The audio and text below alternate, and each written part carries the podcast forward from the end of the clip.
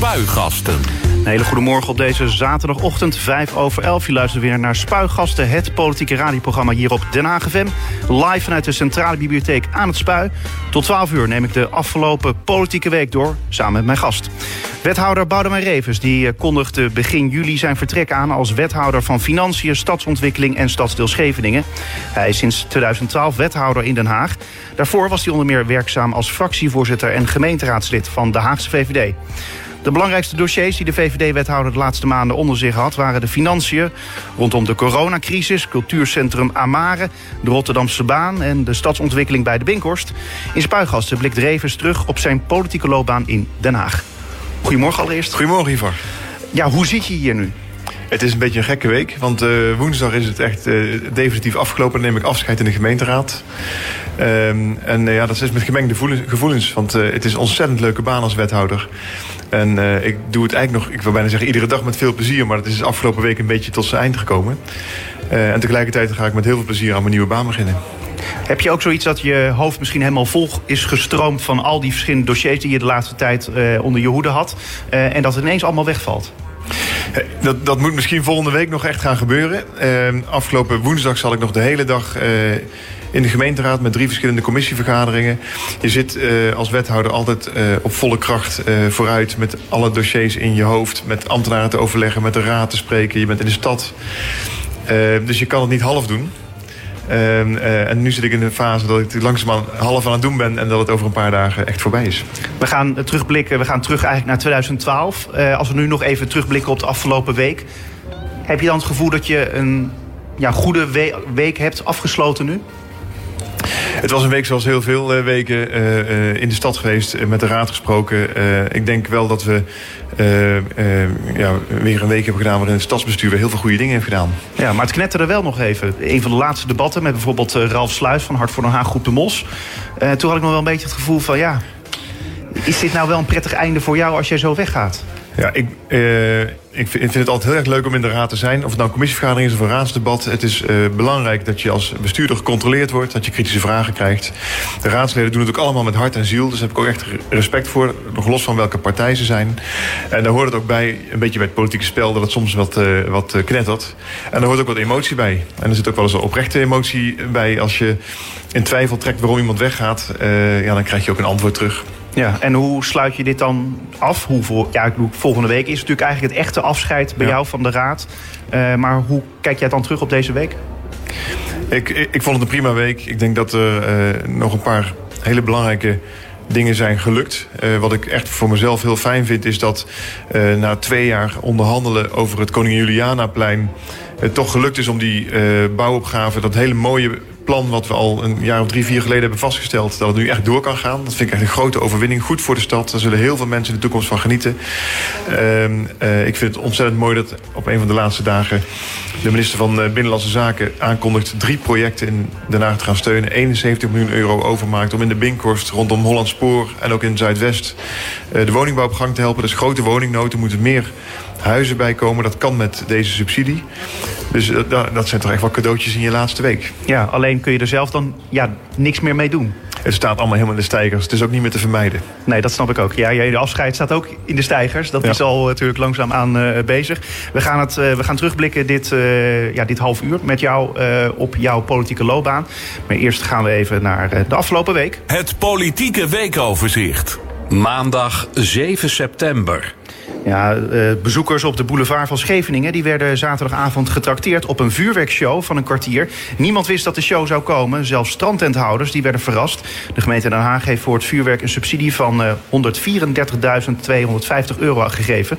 Een deel van de raad vond het uh, geldverspilling. Wethouder Saskia Bruines zei uiteindelijk dat de kosten uit evenwicht waren. Uh, ja, jij moet het als zuinige liberaal, Boudewijn...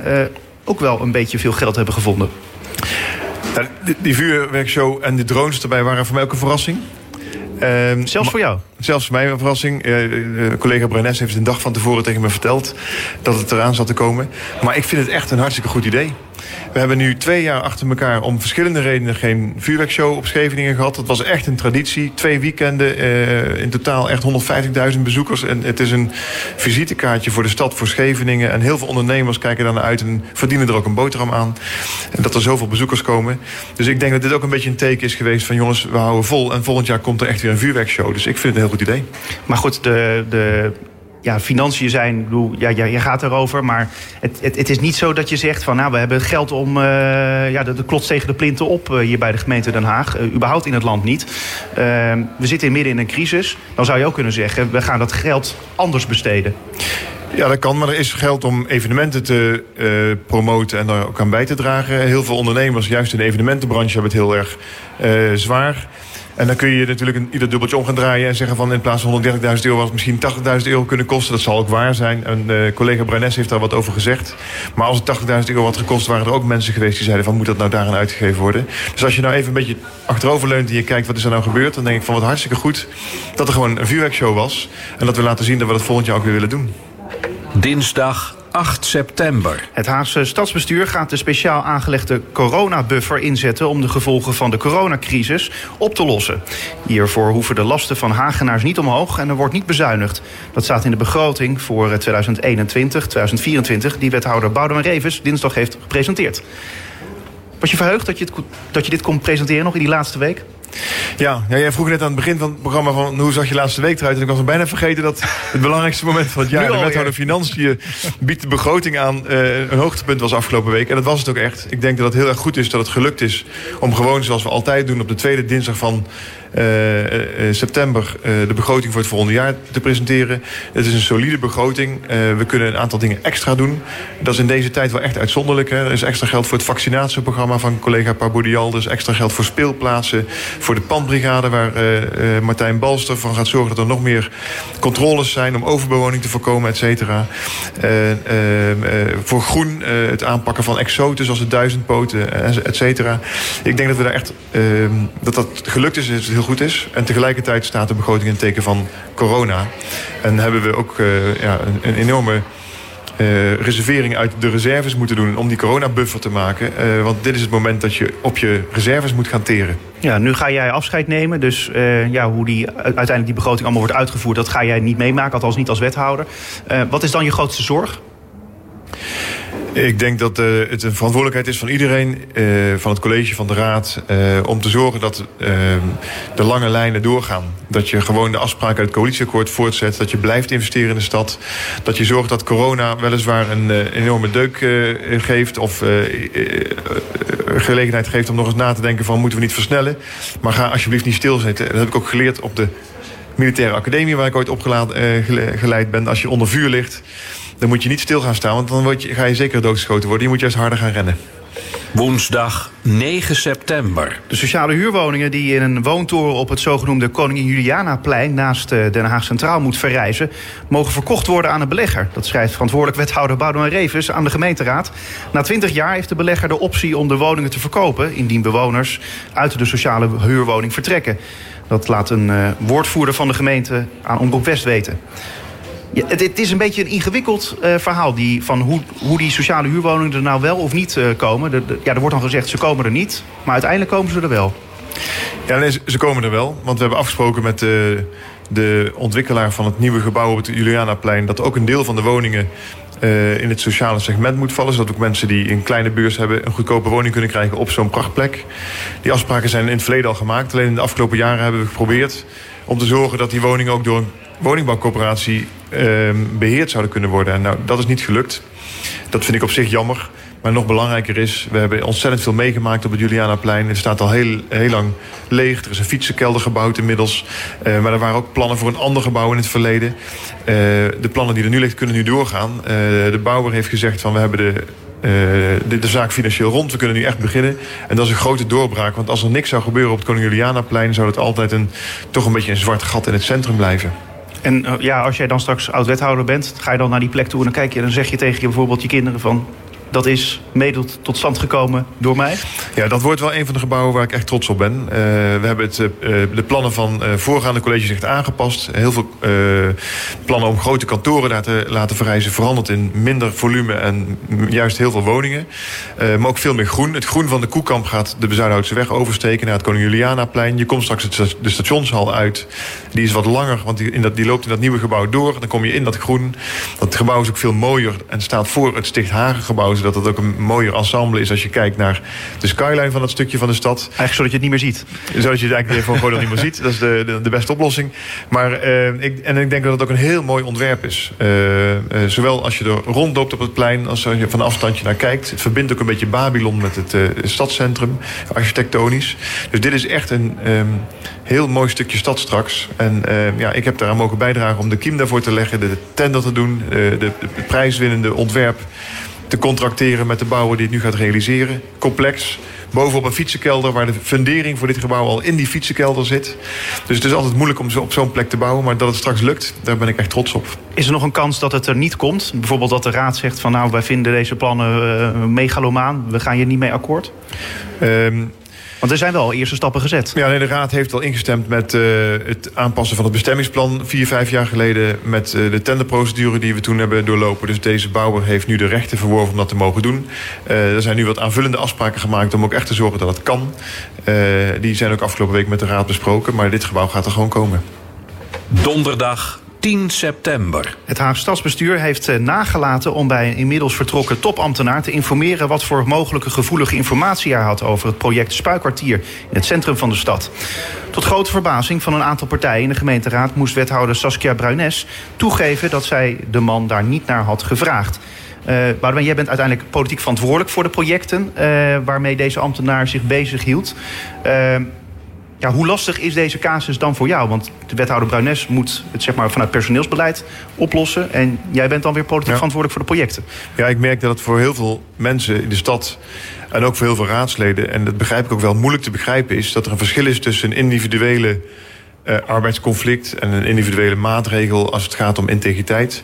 en uh, projecten waar iemand aan bijgedragen heeft. En in de gemeente Den Haag is het heel gebruikelijk... dat als je ergens aan werkt, aan een complex project... dat er dan heel veel mensen aan aan werken. En ook als je een hoge directeur bent en je hebt veel uh, mandaat, dan nog steeds.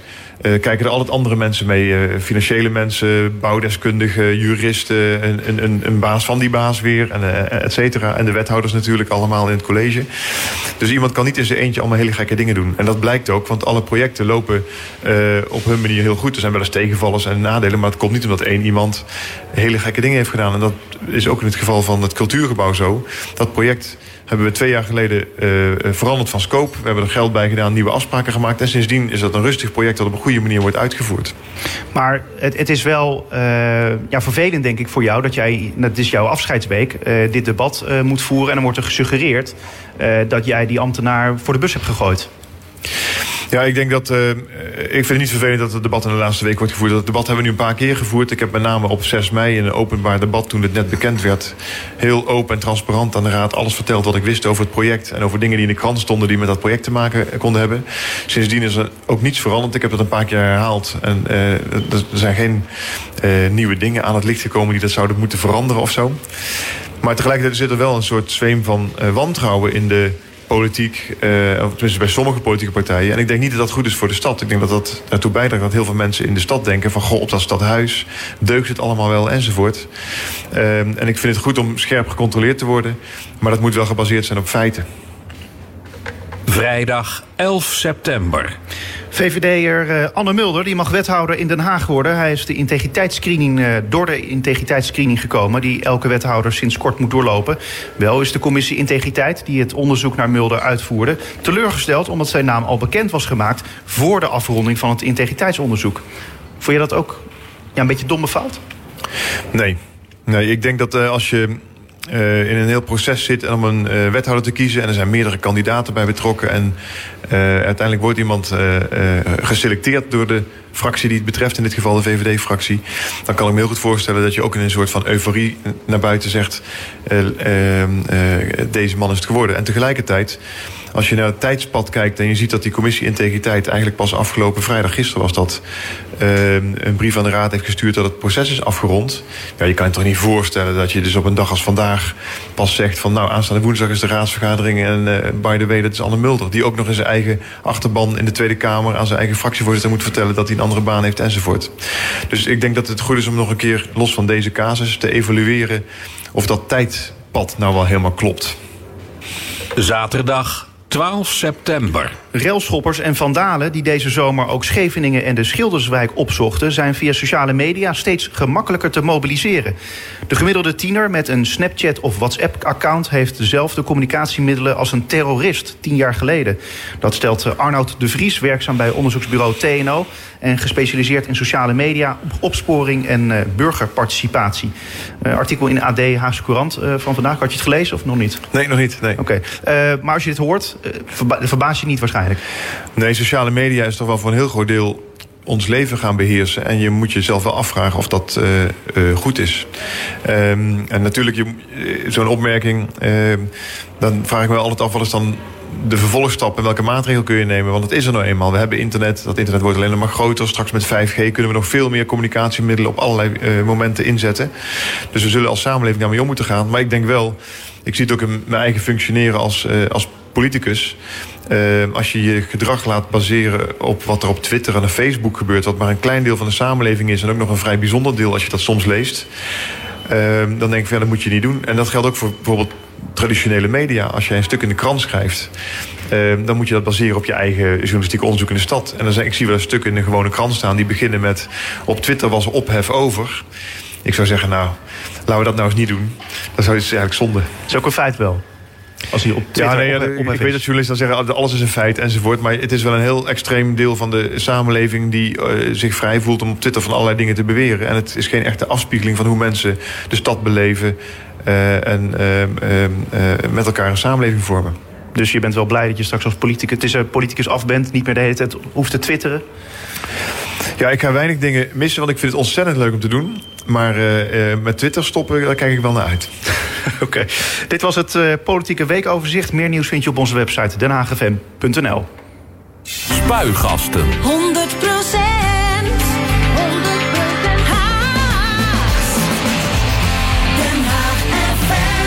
Wethouder Boudewijn Revers die kondigde begin juli zijn vertrek aan als wethouder van Financiën, Stadsontwikkeling en Stadsdeel Schevening. Scheveningen. Hij is sinds 2012 wethouder in Den Haag en daarvoor was hij onder meer werkzaam als fractievoorzitter en gemeenteraadslid van de Haagse VVD.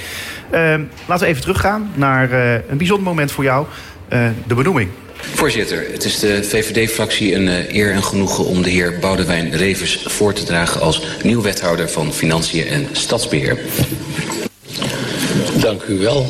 Voor de benoeming van de wethouder uh, hebben we een stemming gehad en er hebben 40 mensen deelgenomen aan de stemming. Er zijn 38 geldige stemmen uitgebracht, waarvan 36 op de heer Revis, 1 op de heer Van der Laar en 1 op de heer Kutschuk. Waarmee benoemd is de heer Revis. Dank u wel. Dank u wel. Formeel moet ik nu aan de heer Revis vragen of hij de benoeming tot wethouder aanvaardt. Omdat u zo aandringt, denk ik dat ik het ga doen, ja. Dank u wel. Dan gaan we nu over tot de beëdiging van de heer Revis. Ja, dat was jouw uh, benoeming. Ik zie je lachen uh, als je het terug hoort. Ja, het gaat uh, heel ontspannen. En ik, heb het ook, uh, ik wist helemaal niet meer dat het zo gegaan was. Uh, maar het is leuk om te horen. Ja. denk je nog wel eens terug aan dat ene moment? Of is dat niet een van je momenten geweest waarvan je denkt van... dat was nou heel bijzonder in mijn termijn als, termijnen als wethouder? Um, bedoel je in die periode als wethouder waar ik aan terugdenk? Nou, überhaupt. Ja. Eigenlijk van jouw hele politieke loopbaan. Ja. Ja, ik heb... heel dit was de start. Dit was de start van het, het wethouderschap. Uh, ik weet wel van die avond uh, dat ik, ik kreeg na afloop uh, bloemen en een fles wijn en, en, cadeautjes enzovoort. En toen kwam dan één keer iemand naar mij toe lopen in een pak. En die zei van, zal ik die cadeautjes alvast in de auto leggen? En dat bleek een chauffeur te zijn die dat allemaal ging doen en zo. Dat moest ik heel erg aan wennen. Uh, en later uh, uh, moest, moest ik echt wennen aan het vak van wethouder. Het is toch wel heel erg anders. Ook als je al een tijdje vanuit de raad, als raadslid en als fractievoorzitter ziet wat wethouders doen en daar veel contact mee hebt. Als je aan de andere kant zit en met name als je ja, moet leren beslissingen te nemen, dan moet je echt even ingroeien. Het was natuurlijk een bewuste keuze. Je wilde wethouder worden, want het wordt dan... ja, ik weet niet precies hoe het proces toen ging. Maar had je verwacht dat je, dat je het dan zo lang zou uitzingen, om maar zo te zeggen? Ik heb op dat moment nooit nagedacht over hoe lang ga ik dit doen. Ik heb altijd gedacht, ik doe het zolang ik het uh, leuk vind en het uh, mij gegund wordt. Want je kan ook zomaar eens weggestuurd worden. Uh, en dan probeer ik het in die tijd zo goed mogelijk voor de stad te doen. En uh, dat is ook wat me altijd heel erg gedreven heeft. Ik heb altijd geprobeerd, iedere keer als ik dan zo'n besluit moest nemen... en bezig te zijn met iets om te zorgen dat ik wist waar ik het over had. Alles lezen, er naartoe gaan, op bezoek gaan. En dan bij jezelf te denken, wat is het beste voor de stad? En daarna pas andere dingen te laten meewegen. En uh, ik hoop dat dat een beetje gelukt is. Ja. Je, je, bent meer een communicator geworden. Want ik weet nog in het begin, toen jij als raadslid, uh, uh, toen je raadslid was... Ja, toen was je erg zuinigjes met, met woorden. Nu vind je het leuk om bij wijze van spreken een heel uur op de radio... ja, gewoon te praten over de dingen die je allemaal doet in de stad. Dat is wel veranderd. Ja, ik denk dat je op een gegeven moment als je een beetje in de rol groeit... en je merkt ook van jezelf uh, hoe je dat het liefst wil doen, dat je dan ook wat ontspannender wordt. En ik was natuurlijk in het begin best gespannen, omdat ik wilde geen fouten maken. En ik wilde ook uh, iedereen uh, tevreden houden. En op een gegeven moment merk je dat dat niet altijd lukt. Dat er mensen in de stad zijn die blij zijn met je, maar ook iemand is die dan ontevreden is. Dat er in de raad altijd wat kritiek is. Maar dat uiteindelijk ook heel vaak mag je erop rekenen dat er een meerderheid is die je dan steunt. En als je die ontspannenheid wat meer voelt, dan kun je ook wat, wat meer jezelf zijn. En dat is in de loop van de eerste paar jaar ja, gegroeid. Ja, want eigenlijk uh, jij werd dus uh, ergens, wat was het? Uh, begin november volgens mij werd je benoemd. Ja. En al vrij snel moest je toen een uitgeleider toegeven. Weet je nog wat dat was? Oh, ik heb echt geen idee. Uh, nou, door de gladheid gebeurde er toen in Den Haag oh, ja, heel ja. veel ongelukken. Echt tientallen waren het er. Uh, en fietsers die gingen onderuit. De ambulance dienst moest zeker twintig keer uitrekken, uitrukken. En uh, op het Hubertus viaduct vond er een aanrijding plaats... waar zeker acht auto's bij betrokken waren. je zei dat je dit nooit meer mee wilde maken. En je scherpte toen de regels aan. Dat klopt. Ja, ja, we werden toen overvallen door een strenge winter. Je kan het je nou bijna niet meer voorstellen. Uh, en, uh, en de winter daarna was weer uh, streng. En toen bleek inderdaad dat de draaiboeken voor het, uh, de gladheidsbestrijding... Uh, en de enorme hevigheid van de sneeuw niet helemaal op elkaar aansloten, om het maar zo te zeggen. Maar ik heb dat wel op mijn eigen manier opgelost. Ik ben echt mee gaan verdiepen in hoe werkt dat nou. Op werkbezoek geweest, mee gaan kijken. Ik weet dat dat een van de problemen was. Als je dan zo'n sneeuwschuiver hebt die allemaal sneeuw voor zich heeft... waar schuif je die sneeuw dan heen in een drukke stad? Het kan niet altijd een sloot in als er geen sloot is en zo. Hè? Dus uh, met dat soort operationele dingen uh, ben ik me steeds meer gaan bezighouden. Want dan kun je het ook goed uitleggen. En we hebben maatregelen genomen, een plan gemaakt... en het jaar daarna ging het in ieder geval weer een stukje beter. En een maand later kreeg je het al aan de stok met de Haagse Markt. Weet je nog waar dat toen over ging? Uh, bij de Haagse Markt zijn er heel veel dingen uh, ja. gebeurd. Ja, dat is waar. Dus ik zal je maar een beetje helpen. Uh, ze waren boos over het feit dat de gemeente een limiet stelde... aan het aantal ondernemers in één branche. Ja. En daardoor zou dan een groot deel van de kramen... volgens mij was het 20% of iets dergelijks... zou dan verdwijnen. Ja. Toen hebben ze nog een, uh, ja, een protestbrief, een, een soort petitie aangebied, ja. Uh, aangeboden aan, aan, jou. Uh, dat was het begin, je kennismaking eigenlijk met de Haagse markt. Ja, ja en, en, ik denk dat dat wel heel goed was. Dat, dat, dat lag al klaar voor mij, de branchering op de markt. En ik denk dat het heel goed is om daar wat omdat het ook een markt is die de, door de gemeente wordt gereguleerd... om te zorgen dat je gevarieerd aanbod houdt. En een marktkooplieden dat onderling laten regelen... leidt niet altijd tot het beste resultaat. Dus dat was denk ik een heel goed uh, uh, idee. En later hebben we zoveel op de markt kunnen verbeteren... dat in 2015 Mark Rutte de markt kwam openen... en het een prachtige, mooie nieuwe markt is geworden... met kramen waar je trots op mag zijn. En mensen die daar nu nog wel eens rondlopen... of mensen die wel eens een klagende marktkoopman horen... die moeten maar eens terugdenken naar ja, eigenlijk de krottenwijk die het was voor die tijd. En ik denk dat we heel veel gedaan hebben voor de markt... en heel veel bereikt hebben. En daarna zelfs dat de koning langskwam, toch? Uh, op de Haagse markt. Nadat Mark Rutte is gekomen controleren of het mocht... kwam daarna ook de koning kijken. Ja. Precies. um, je, je hebt je bezig gehouden met de Haagse Markt, de Binkhorst, de ontwikkeling van de Noordboulevard op Scheveningen, het KJ-plein hebben we het natuurlijk even gehad, busplatform. Allemaal hele grote uh, projecten natuurlijk. Een greep uit de dossiers waar je flink wat stappen in hebt gezet als bestuurder.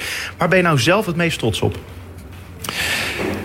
Ik, ik ben het meest trots op om dingen uh, lang vol te houden. En soms over meer verkiezingen heen te zorgen dat uh, de verschuivende politieke panelen niet zorgen voor haakse bochten. Maar juist dat de stad mooier wordt. En dat we dingen die we lang jaren hebben ingezet hebben volgehouden. Dus zo heb ik een paar dingen proberen af te maken van voorgangers. Het opknappen van het centrum. Uh, ooit begonnen bij Adrie Duivenstein. Maar Marjolein de Jong was bezig met de Grote Marktstraat. Als wethouder, ik heb hem kunnen afmaken. Die lampen ophangen, et cetera. Uh, ik denk dat het goed is om dat werk van voorgangers af te maken. Dat geldt ook voor het cultuurgebouw. Hè. Dat is twee, drie verkiezingen lang een heel groot onderwerp geweest. Maar er staat wel straks een cultuurgebouw... waar die vier instellingen midden in het centrum... bijdragen aan een prachtig Haagse uh, centrum. En wat ik in gang heb gezet is het programma Kustgezond... langs de Noordboulevard. De pier is opgeknapt. er staat nu een reuzenrad op. Dat vieze stalen eiland is weg. De Noordboulevard is nu net geopend met meer groen erin. En die nieuwe winkeltjes bovenop een nieuwe parkeergarage... waar eerst allemaal van die scharrige, half failliete tentjes waren. En ik hoop ook dat mijn opvolgers dat programma Kustgezond... weer een aantal jaren gaan voortzetten. Want uh, in de politiek gaan dingen soms heel snel... en die kan ook soms wel wispelturig zijn. Maar besturen betekent wel dat je over meerdere jaren... ook als het een keer tegen zit, blijft doorzetten en volhouden... en samenwerken om het wel voor elkaar te krijgen. Maar dan noemde je heel veel verschillende dossiers... waar je natuurlijk stappen op ja. hebt gezet. Maar mijn vraag was natuurlijk, waar ben je nou het meest trots op? Mag ik er drie noemen? Nee, één. ja, politiek is keuzes maken, dat moet jij Als weten. Als ik één moet noemen, dan denk ik dat echt wel heel erg uh, mooi is... dat uh, straks op 18 december de Rotterdamse baan open gaat. Daar is 15 jaar lang aan gewerkt. Er is heel veel voorbereidend werk aan geweest. Maar toen ik er verantwoordelijk voor werd... moesten we beginnen met de aanbesteding van het uh, project. Daarna de gunning aan de aannemer. Het hele bouwproject, de Binkhorst, dat totaal op zijn kop. Twee tunnels gegraven. Hij is nu op het haar na klaar. Ik heb er al een keer doorheen gereden. Ik denk dat dat voor Den Haag een ontzettend goed project is... voor de ontsluiting van de Binkhorst, voor de doorstroming in de stad. En het is het grootste, complexe, meest complexe project van de stad geweest... de afgelopen jaren, zonder al te veel reuring. En dat vind ik toch ook wel een, ja, een, een prestatie. Ik had nu ook misschien wel verwacht dat je zou zeggen... Uh, trots op de laan van Reagan en Gorbachev. Ja, ik moest net van jou kiezen. Maar die stond, nee, die stond niet nee, op twee. Maar nee. ik, ik, vind dat ook, dat is ook wel echt uh, ja, leuk dat het er is. Ja. En het doet mij denken aan mijn samenwerking met Jeltje van Nieuwenhoven. We zijn allebei fractievoorzitter geweest in dezelfde tijd. Want jij wilde een, een laan naar Reagan vernoemen, ja. toch? En ja, zij, toen hebben jullie het compromis uh, Zij heeft uh, na een heel debat met GroenLinks erbij... er wordt een soort politiek compromis gemaakt. Kijk, hoe die naam precies uitpakt en hoe die laan heet, dat is tot daar aan toe. Maar het laat een beetje zien dat het heel belangrijk is in de politiek om samen te werken. Dat je ook elkaar moet kunnen vinden. En dat je op persoonlijk vlak, dus tussen Jeltje en mij was dat zo, elkaar best aardig vond. En als er dan politieke verschillen waren, op zoek ging naar een oplossing. En dat is denk ik heel belangrijk. Heb je nog ergens spijt van wat je hebt gedaan de afgelopen jaren? Um, ik, heb, nee, ik heb niet van heel veel dingen spijt. Wat ik wel, waar ik spijt van had en wat ik ook gecorrigeerd heb, is de plannen voor het internationaal park. Uh, als op een gegeven moment er uh, duizenden mensen een protestdemonstratie gaan organiseren in de Scheveningse bosjes, omdat ze de plannen van het gemeentebestuur echt niet goed vinden, dan denk ik dat je ook moet zeggen van ja, dan moet ik in de spiegel kijken en uh, dit was misschien wel te enthousiast. En toen heb ik die plannen ook teruggetrokken, omdat ik dacht van ja, dit vind ik niet goed genoeg. Daar ga ik niet mee door, daar ga ik niet tegen Heugenmeug doorzetten. Het leuke daarvan vond ik wel weer dat mensen achteraf zeiden... van we hebben eigenlijk nog nooit een wethouder gezien die een plan helemaal terugtrok. Uh, terwijl ik vind dat je dat wel moet doen als, als je op zoveel weerstand stuit. Tot slot, wat je wel kwalijk werd genomen... Het is, dat hoorde ik dan weer van, uh, van collega-VVD'ers... Uh, dat je de burgemeester Pauline Krikke ja, eigenlijk hebt laten vallen... tussen aanhalingstekens, want jij bent niet degene die dat beslist... maar men zei dan dat jij een soort verzetje hebt gegeven daarvoor. De situatie was onhoudbaar. Ik ben eigenlijk niemand tegengekomen die dat mij dat kwalijk heeft genomen. Uh, ik denk dat je op een gegeven moment ook in hele moeilijke omstandigheden een verantwoordelijkheid hebt. Uh, ik heb er respect voor dat uh, Paulien Krikke, die een hele eigen afweging heeft gemaakt. Op die zondag heeft ze zelf besloten af te treden en dat heeft ze zelf bekendgemaakt. maar ze heeft denk ik met meerdere mensen gesproken en ook met mij. En ik heb ook een, een, politieke taxatie aan haar meegegeven. Ja. tot slot, met welk gevoel ga je weg? Um, ik vind het eigenlijk moeilijk om weg te gaan, omdat ik het nog iedere dag ontzettend leuk vind. Het is een ontzettende eer om als wethouder bij te dragen om de stad iedere keer een stapje mooier te maken. Op heel veel plekken is dat gelukt, maar op heel veel plekken zijn we ook nog halverwege en wil ik heel graag nog me bemoeien hoe dat dan verder gaat. En tegelijkertijd weten dat het verstandig is om uh, een baan als wethouder is altijd tijdelijk. Om te zorgen dat je daar je eigen regie over houdt, dat je het op een goed moment doet, dat het ook voor je partij uh, ruimte en tijd is om zich voor te bereiden op de volgende verkiezingen met de nieuwe leider. Uh, en daar is echt tijd voor nodig.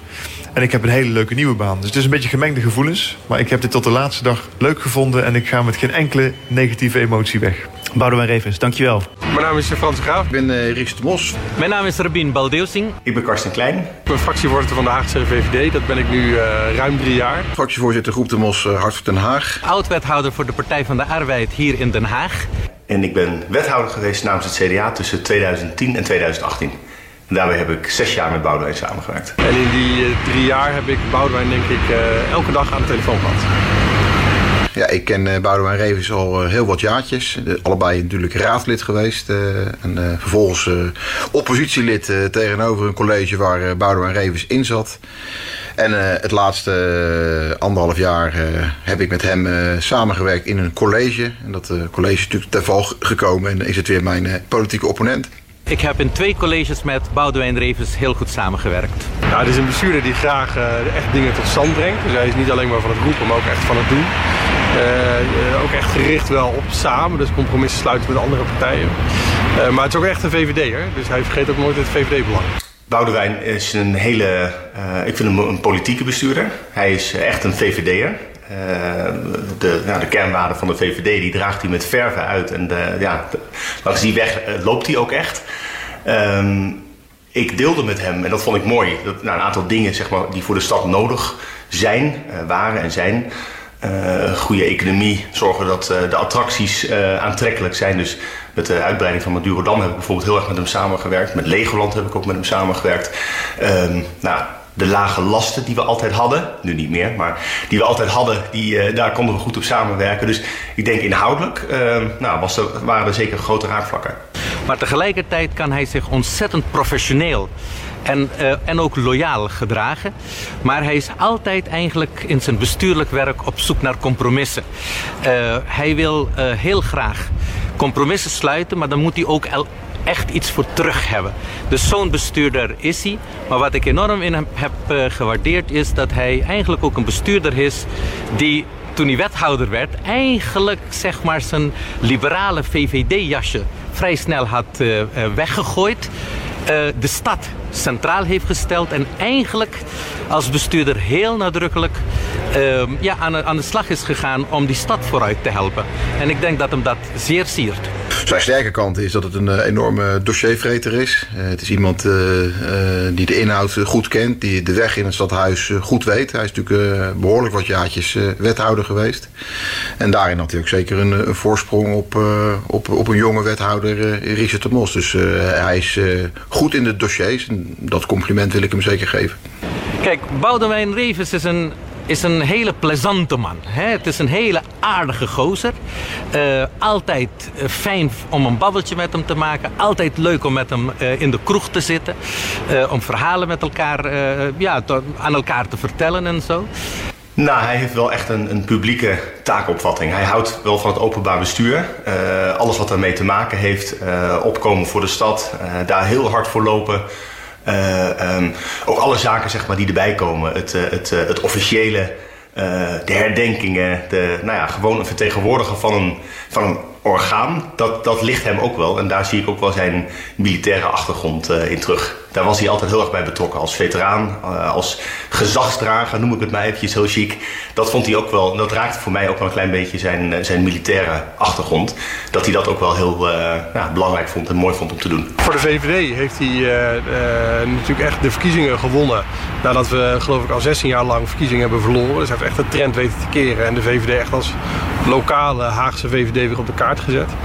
En, en, en voor de stad denk ik dat wat ik net zei, dat hij heeft gezorgd dat de groei van de stad in goede banen wordt geleid. Dat is wel echt zijn, dat is een goede prestatie van hem. Hij begon heel moeizaam, denk ik, als onderhandelaar.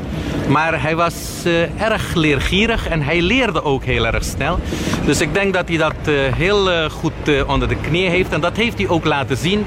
Zeg maar toen wij bezig waren in 2014 om een nieuw college te formeren. Nou, dat heeft hij echt goed onderhandeld, ja. Boudewijn Revens die kenmerkt zich vooral door uh, ja, wat angstige politiek. Hij, is, uh, hij wil uh, heel graag de dossiers waar hij mee bezig is afronden. En dan is er eigenlijk geen ruimte voor, voor wat nieuws of voor iets erbij. Dan, dan, dan, dan wil hij daar de discussie met de stad of de discussie met ambtenaren niet, niet over aangaan. Het moet allemaal op een hele veilige manier gebeuren. Waardoor in mijn optiek de stad Noord eens wat mist. Uh, nou, Legoland, uh, ja, jullie kennen de dossiers. Hè? Ik bedoel, ik was niet zozeer tegen Legoland. Ik was wel tegen de constructie die hij bedacht had.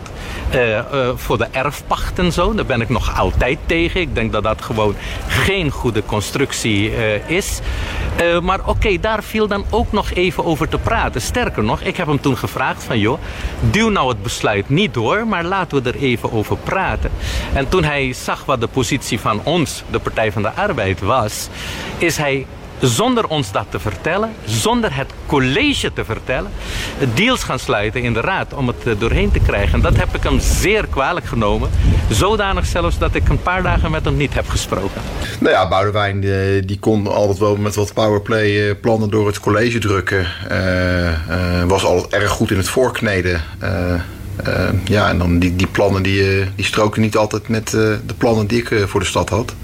En dan konden we enorm botsen. En dan was er weinig ruimte voor een goede discussie. Maar dat werd dan meteen powerplay. En dat is natuurlijk jammer. Want als je met elkaar gaat zitten en kijkt naar de kansen die je hebt... en die je kunt bereiken met de stad... dan denk ik dat dat beter is. Ik ben in mijn politieke carrière niet zo boos geweest op iemand als toen op hem.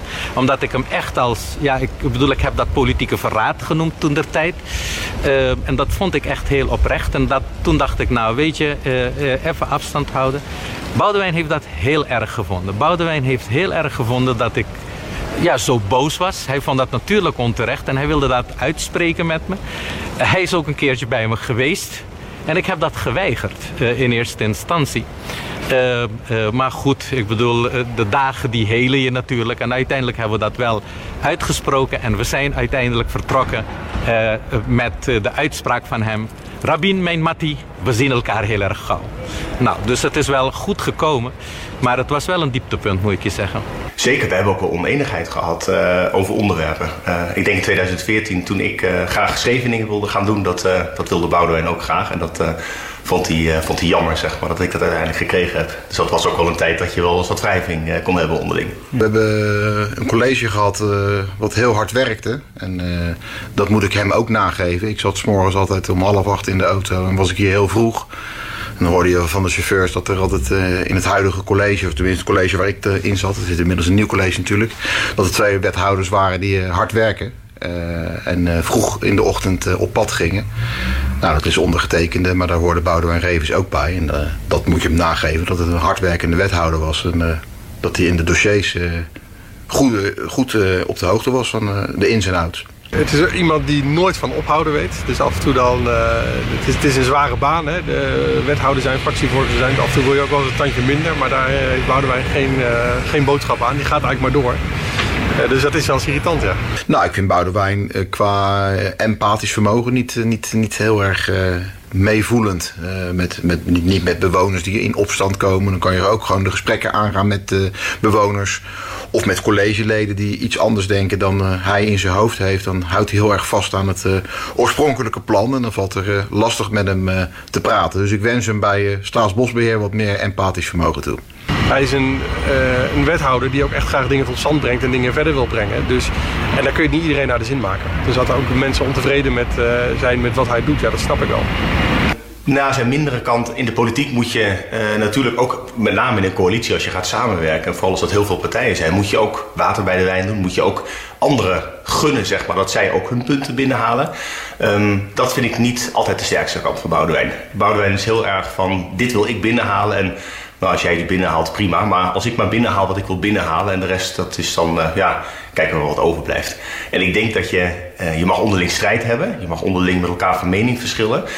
Um, maar onderling respecteren van dit heb ik nodig, dat heb jij nodig. En elkaar dat ook dan echt gunnen, zeg maar. Dat, dat hoort er ook bij. En ik denk dat Boudewijn wel heel erg erop gericht is wat... Uh, uh, Boudewijn, en die Boudewijn persoonlijk, maar ook namens de VVD zeg maar, nou, kan realiseren. Dat wil hij ook echt heel duidelijk op zich laten afstralen. Het nalatenschap van Boudewijn Revens kun je zeggen is uh, de kust gezond. Nou, in ieder geval heeft hij echt vrij fanatiek uh, ja, het stokje overgenomen van datgene wat Marnix Noorder ervoor had gedaan. Om, wat is het, het noordelijk gedeelte zeg maar, van de boulevard op te knappen. En daar was hij best wel heel erg fanatiek in. Uh, in de onderhandelingen bedacht hij het programma de kust gezond, gebaseerd op de kern gezond, zeg maar. Wat 15 jaar daarvoor had plaatsgevonden.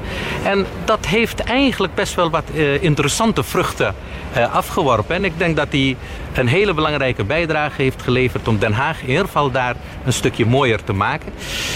dus dat kun je op zijn konto heel nadrukkelijk schrijven. Nou, hij is wel de founding father geweest van het investeren in de, in de binnenstad. Hè, om daar de buitenruimte op te knappen. Daar heeft hij zeker goede dingen gedaan. En als iemand goede dingen doet, dan moet je dat ook gewoon kunnen benoemen. Dus daarin heeft hij het goed gedaan. Een ander nalatenschap van Boudewijn Revens is toch dat hij met de problemen die er allemaal waren... heeft hij er toch voor gezorgd dat wij een prima Haagse markt hebben. Hè? Dus de markt heeft hij toch wel opgeknapt. Andere bestuurders voor hem waren ermee bezig geweest uiteraard. Maar hij is op een gegeven moment daar uh, ja, met de middelen die er waren uh, en de uitdagingen, financiële uitdagingen die er lag, heeft hij ervoor gezorgd dat we een uh, schitterende markt hebben. En een derde wat je dus kunt doen is dat hij vrij fanatiek zich is gaan inbijten in de Binkhorst.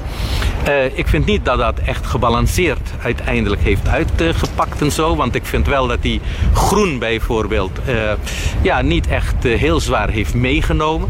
Maar hij heeft in ieder geval wel een behoorlijke aan, aanzet gegeven om Binkhorst verder te ontwikkelen. Hij gaat dat verhaal niet kunnen afmaken. Maar het fundament heeft hij daar in ieder geval heel stevig gelegd. Nou, Boudewijn is wel echt een militair. Dus ja, dat is dat is niet altijd makkelijk mee, mee, mee samen te werken. Uh, recht is recht en krom is krom. Uh, daar valt wat voor te zeggen. Maar als je met iemand samenwerkt en je bent daarin heel erg strak en wat, wat weinig flexibel, misschien het goede woord, ja, dan is het ook wel eens botsen geblazen. En dat hebben we natuurlijk ook met enige regelmaat gedaan. De enige eigenaardigheid die ik, wat ik heel erg raar vond van Boudewijn, hè, want als wij in het college vergaderden, dan ging dat heel erg vaak gepaard met, met de de lunch. En wat ik merkwaardig vond is dat wanneer hij die broodje kreeg, hij had nooit beide delen van die, dat, brood. Hij haalde één deel gewoon eraf en hier was kaas en brood en dat had hij, maar dat ander niet. En dat heb ik nooit begrepen waarom hij dat... Dat is echt ook Boudewijn Revens. Ja, die herken ik wel. Dat, dat was een hele bijzondere eigenschap. Want dan ben je aan het vergaderen. Je hebt een, tijdens de lunch gaat dat door. Dan worden die broodjes binnengebracht en je gaat eten. En hij maakte er altijd heel, uh, ja, een soort speurtocht van, van wat eet ik je wel, wat eet ik je niet. En het waren van die belegde bolletjes met een beetje sla ertussen, je kent het denk ik wel. En dan werd de bovenkant of de onderkant vanaf gehaald, met name de bovenkant, want die was vaak dikker. En dan werd gewoon die dunne onderkant met het beleg dat werd gegeten. En dan had hij zo aan de rand van zijn bord had hij een stapel met bovenkantjes liggen. En dat, daar zat ik altijd met verbazing naar te kijken. Als je met mensen werkt, kan je mensen leren kennen. En uh, ja, dan kan er uitkomen dat het, uh, dat het niet klikt. En dat we allebei een andere visie op zaken hebben. En dat is met, uh, met Boudewijn en met mij gebeurd. Neemt niet weg dat hij hier voor de stad hard gewerkt heeft. ook goede dingen gedaan heeft. en dat we dat soort dingen dan maar in ogenschouw moeten houden. En over het goede moeten praten. Die, goede dingen die hij ook gedaan heeft. Ja, een andere anekdote of een verhaal wat ik me kan herinneren. Dat was tijdens de onderhandelingen in 2014. Dat deden wij aan, uh, aan het plein 1813. Dat heette destijds het Institute of Global Justice.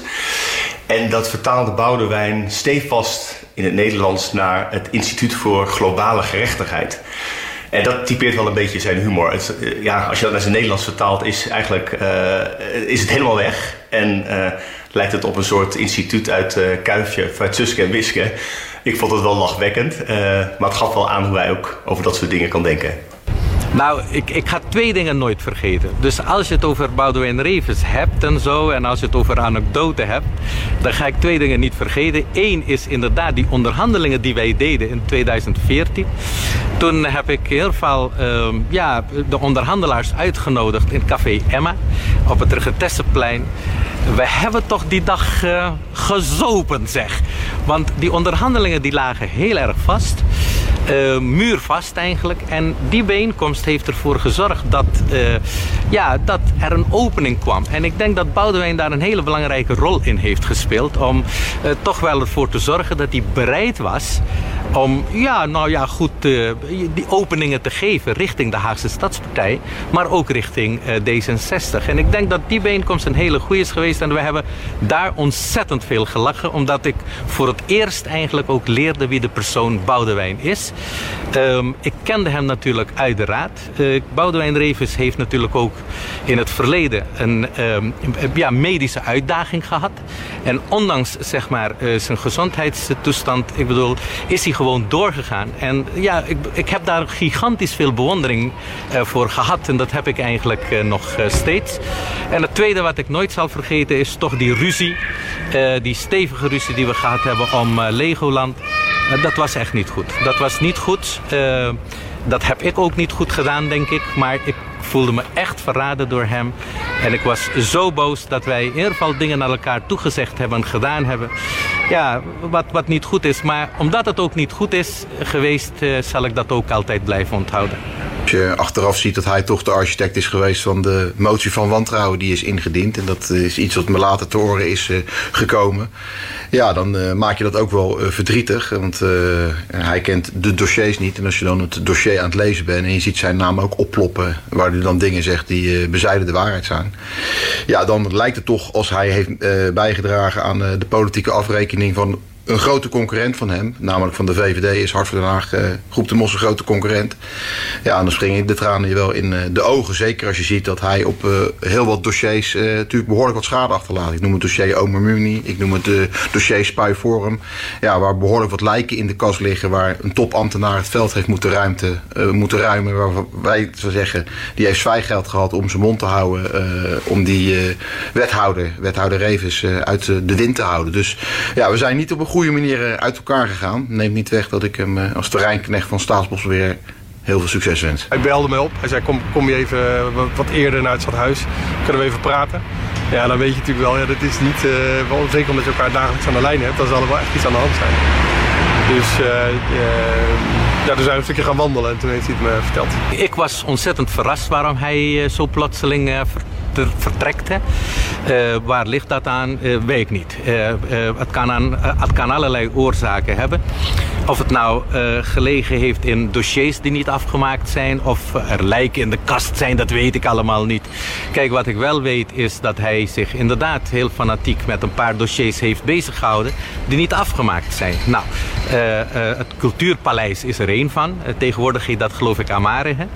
Ehm, ja, dat is er één van hierachter, de Koekamp, ja, is hij toch wel bezig geweest.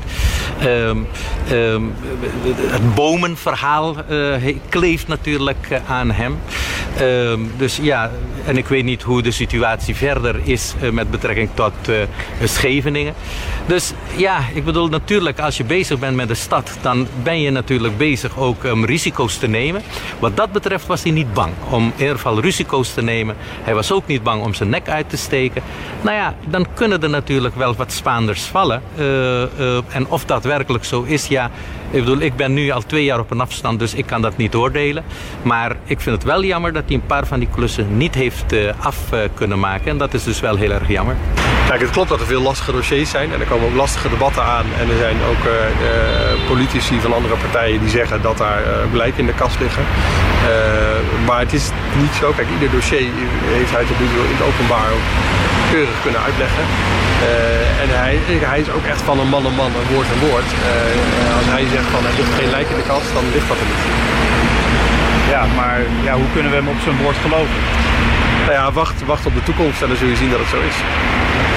Nou, kijk, ik gun het hem wel heel erg. Kijk, hij is uh, al heel lang wethouder, dan fractievoorzitter geweest. Dat zijn echt hele zware banen. En dat je dan op een gegeven moment toe bent, dan wordt alles, dat snap ik. Dus ik gun het hem heel erg. Ik ben blij voor hem. Uh, maar ik denk, dacht ook wel, verdorie. Uh, nu gaat er een hele ervaren wethouder weg. Moet ik in de zomervakantie nieuw gaan zoeken. Uh, en, en, moeten we toch weer een beetje opnieuw gaan opbouwen. Ja, enigszins verbaast het me uh, in de zin van dat hij, hij, denk ik, zit op het toppunt of zat op het toppunt van zijn politieke invloed. een ervaren wethouder, hij was nu local burgemeester. Hij had een portefeuille waar je u tegen zegt, financiën, stadsontwikkeling ik had wel gedacht dat hij dat tot het einde van de verkiezingen zou doen. Of hij nog een keer lijsttrekker zou worden hierna, dat, dat, dat, dat, wist ik echt niet. Dat had ik echt geen idee bij.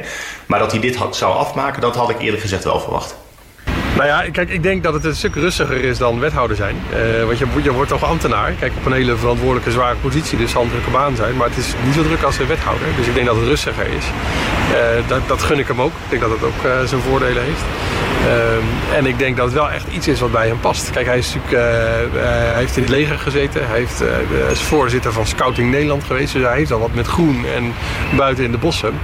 Dus wethouder stadsbeheer ook? Wethouder stadsbeheer hè, heeft ook nog de prijs gewonnen als groenste gemeente van Nederland. Uh, dus, ik kan, dus ik snap al dat hij dat, dat werkgebied interessant vindt. Ja. Beste Boudewijn. Beste Boudewijn.